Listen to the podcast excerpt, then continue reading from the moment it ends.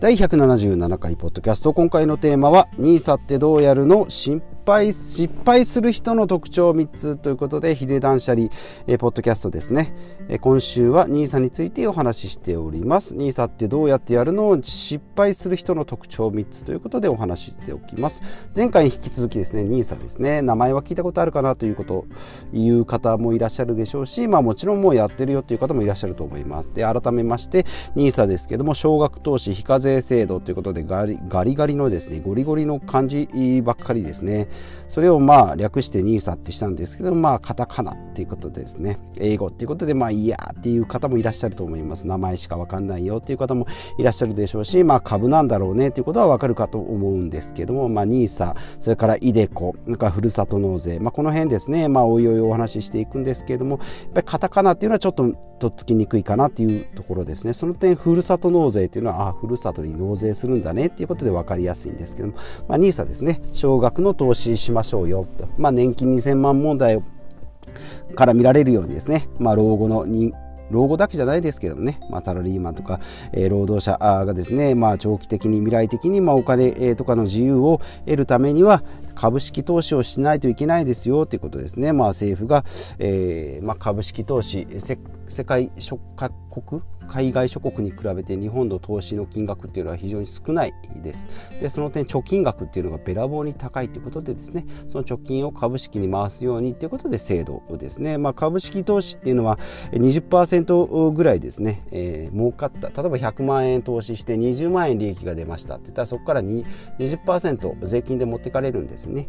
だからまあそれがあるとちょっとなかなかリスクが高いよねとか株式自体が下がったり上がったり下がったりするリスクがあるよねということで、まあ、今までは、えー、と貯金とかに、えー、移行してたんですよね。1970年代私が生まれるぐらいまではですね、えー、と銀行の金利が7%ぐらいあったので、まあ、今の株式、えー、投資で、まあ、順調にいっても5%って言われるのが78%あったんですからね、まあ、もちろん銀行から借りるお金の金利もべらぼに高かったんです。それぐらいあったのかな、えー、ですけどもそこからですねもう今は0.0001とかですねもう何千万かえーと、貯金定期預金しても何何百円とか何千何万円とかのレベル何千円のレベルか。何百円か。えですね。100, 100万円で、えー、100円とか200円とかそのレベルになりますのでまあそれじゃあちょっと良くないので株式投資してくださいねということで。で2014年からですね NISA 始まりましてまあ NISA ですね。私自身の経験として、えー、と経歴としては2015年にですねイオンの株を10万円で買ってですねまあ10万円なぜ10万円なのかというと株主優待がですね10万円が一口になってまして、えーまあ、100株か100株で、えーと、当時1025円で、えー、株、えー、1000, 1000株か1000、えー、100株100株買って、えー、10万2500円でですね。で1年余りで、えーと、1850円ぐらいになったので売って、まあ、利益確定してですね。まあは、えー、と8万円ぐらい儲かったのかな、えー、ですけどもまあ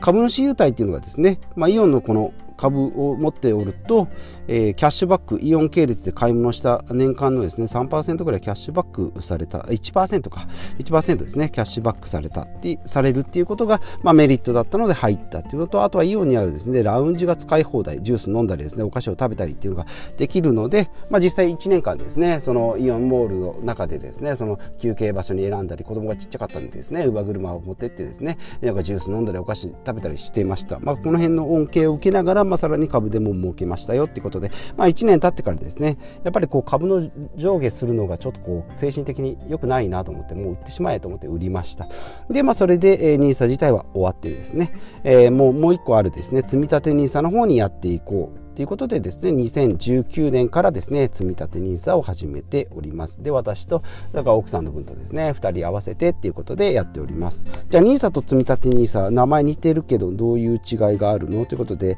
えっ、ー、と、NISA がですね、えー、年間120万円の掛け金で最大5年間、えー、っと、えー、上限に、まあ、そこまでは、え、っと、さっき言った20%の税金が取られませんよってことですね。年間120万円なんで、まあ、120万円の株をドンと買ってもいいし、まあ、毎月やるんだったら10万円かける12ヶ月で120万円。これの5年ですね。で2024年からはですねちょっと新しく新 NISA になるということで、まあ、ざっくりですね。120万円の長期投資と500万円の短期投資ということで、まあ、要は2階建てになるということでですね、まあ、この辺はですね、まあ、調べれば詳しく出る出てくるかと思います。まあ、このポッドキャストは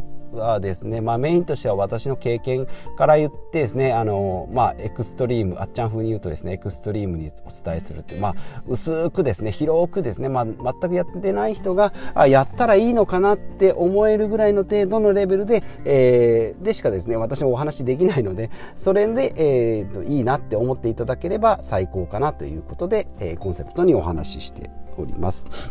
あで、えっ、ー、と、NISA が120万円かけ5年ですね。で、積立 NISA はですね、えっ、ー、と、40万円かけ20年間最大できますよということで、まあ、長期投資にはですね、こちら積立 NISA の方がおすすめですよということで、私もですね、積立 NISA しております。えー、月3万3333円を毎月定額で買うようにしております。でですね、S&P500 種指数っていうですね、まあ、もうえーと、インデックス投資ですね。株式投資であればもうこれ買っとけばいいんじゃないのっていうのがありますので、まあ、それを何何個かですねこう組み合わせて買っておりますけれども、まあ、この枠を使い切るとですねじゃあそれ以外はできないのって思うんですけども、まあ、それ以外はですね一般口座ということで、えーと買うことができます。まあ、その分はですね、えー、積立 NISA 以外の分は、えーと、20万円儲かったらそこから20%ですね、まあ、4万円ぐらいの税金がかかるということで、えー、まあ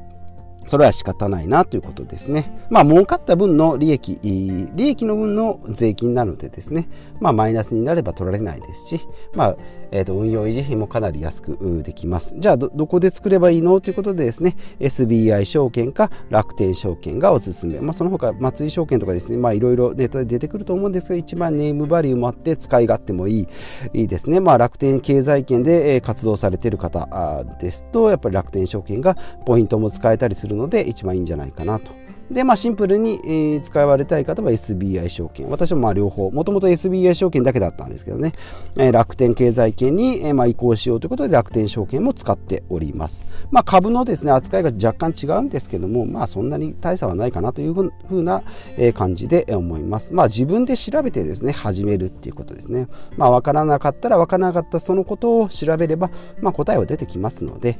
えー、いいんじゃないかなと。まあ電話してですね、聞いてみてもいいですし、まあ自分で調べるってことですね。まあ一番良くないのはですね、まあ株やってみたいけどなんかよくわかんないから全部お任せでやってもらえます？みたいな感じでやると、えー、うまくですね、騙されたり、まあ搾取されるっていうですね、手数料、べらぼうに高い。外貨建てでですね、保険を買ったりとかってですね、えー、いうふうな親の知り合いだから大丈夫とかですね、友達、えー、昔の学生時代の友達に言われたから大丈夫それは騙されてはないんですけど搾取はされてますんでべらぼうに高い手数料を取られておりますよと。例えば5万円儲かったって言ってもですね実際は50万円儲かってるうちの5万円を渡されてるだけかもしれないのでその辺ですね、まあ、株式だけに限らずスマホもそうですね。格安 SIM にすれば安いですし大手キャリアより格安 SIM の方が安いですよとか生命保険本当にいるの？と、えー、いくらかけていくら返ってくるの？とかですね、まあ、自動車の車自体ですね、まあ、今から電気自動車だ自動運転だってあるのに国産のですねガソリン車を新車で買ってって言ってそれ本当に意味あるの？何年乗るの？維持費はいくらかかるの？とかですね。あとまあ自動車保険もそうですね。事故した時にいくら出るの？とかですね。その事故がじゃあどれぐらいの確率で起きるの？っていうのは自分でちゃんと計算まあ細かくはしなくてもですね、えー、調べれば出てくることがいっぱいありますので、えー、やっていけばいいかなということで、まあ、今回のですね失敗する人の特徴3つですね、えー、1つ目が知らないことを危険だと思う、まあ、株も怖いよ。やらない方がいいよ。誰かが失敗したよ損したよっていうふうに思うですね。知らないことはもう危険ともう丸がかえする。その割にはですね宝くじが当たった。あの人1000万当たったよとか仮想通貨で儲けたね。いいね。とかですね。YouTuber 儲かるらしいよっていうそういう話にはね乗っかってで自分でいざやろうとすると知らないんでやらないっていうことですね、まあ、これが1つ目。で2つ目先ほど言いましたお任せで楽をしようとする人ですね。もう手間をかけたくないからなんとかやってって。なんか一番いいやつでやってっていう人はですねえ大体騙されます。で、えー、3つ目が未来の自由より今の楽っていうことですね。やらないとやった方がいいのはよくわかるけど今の、えー、ポテチを食べながらテレビを見るっていうのが一番楽っていうのが、えー、未来の自由より今の楽ってことですね。また明日やろうとかですね。来週からダイエットしようっていう人がこういう方ですね、まあ、そうならないためにもですね一つ一つやコツコツとですね、まあ、まずは講座解説からですね。で NISA の講座っていうの結構時間がかかるんでですね。もうできることはサクサクってやってですね。まあちょっとわからなければ調べて少しずつ進んでいくっていうことですねいざ株をやろうと思ってもですね23ヶ月先まで買えないっていうのは結構あります口座開設もそうですし、えー、株買いたいですよって言ってもですね毎月1日から買いますよっていうんであれば来月からになりますしってなるとやっぱり23ヶ月かかりますしまあこれ以外もですねイデコとかふるさと納税もそうなんですけどやっぱり手間が結構かかりますので、えー、この辺ですねまあ長期的にやっていくんだったら、まあ、できることはサクサクっとやっていくっていうのがいいんじゃないかなと思います。まあ、講座解説までもですね失敗しようがないですので、まあ、失敗してもできないっていうことなんで損することはないですのでやった方やった方がいいかなと思います。で、まあ、株の話になると絶対出てくるのですね複利のパワーっていうことで、まあえーと、単利であれば 100, 100万円？100万円だったら、えっーと、1%単利で101万円になりますよ。で毎年 1, 1万円ずつ増えていきますよ。100年後には100万円のものが、えー、200万円？プラス100プラス100で200万円になりますよということが、えー、福利の場合はですね72の法則っていうことで、えー、1%だった場合は72年間で倍になるよっていう100年かかってたのが72年でいいですよ。で3%だったら24年でいいですよ。本当だったら3%単利だったら33年が24年でいいですよっていうことですね。ってことは期間が短くなるってことはそれだけ短い期間で増えるっていうことですね。ですので例えば100万円の5%ねえーと、年利が5%年 5%, ま、5増えますよ。これが10年で積み立てていった場合ですね。毎月、えー、毎年100万円ずつずっと積み立ててあ100万円をずっと5%で運用してた場合ですね、えー、10年後にはあ162万8895円ということで1.6倍になります。20年、えーと100万円を5%で運用する。20年運用すると265万あ265万3298円2.6倍ですね。30年だと432万4.3倍。40年だと703万、えー、50年だと1146万。ということで11倍になりますね。50年。まあ実質50年っていうのは無理だとしてもですね、えー、まあ200年前の100ドルが、えー、何億にもなるっていうのがまあ福利のパワーなんでですね。まあ指数関数的なグラフを見られたことかと見られた方はいらっしゃるかと思いますけど右肩上がりにグイッとですねこう、えーと、ジェットコースターの登る降りる方のジェットコースターみたいな感じですね。ブイッとまあそれは下がってるんですけどね、えー、指数関数的に伸びていくっていうことで、まあ、積み立て NISA ですね、かなりおすすめ。とりあえず積立て NISA の年40万。なんかしょぼいんじゃないのと思うかもしれないですけども。これをやってまあ物足りなければですね。プラスアルファで自分でまた、えーと積み立ての投資をやっていくっていうのがいいんじゃないかなと。ですので、まあ、一番お手軽なところですね、まあ、これもですね政府で、えーと、一応こう考えてるんですね。40年40万円かけ20年で800万ですよね。でこれを夫婦で、えー、1600万円積み立てて、えーと、20年とかで2000万とか3000万とかになる計算に確かなっているはずなんですね。これと年金を足してとかっていうふうに一応基づいてやってる上限額なので、まあ、この枠はですねサクッとクリアしていけばいいんじゃないかなというふうに、え、思います。で今回は、えー、NISA ってどうやってやるのってことですね。講座解説のところのお話、え、しておりました。しておきました。ということですね。今週今回はですね、えー、このシリーズはこういった形ですね。NISA のお話、えー、積立 NISA のお話をしていきたいなと思います。ということでまた次回お会いしましょう。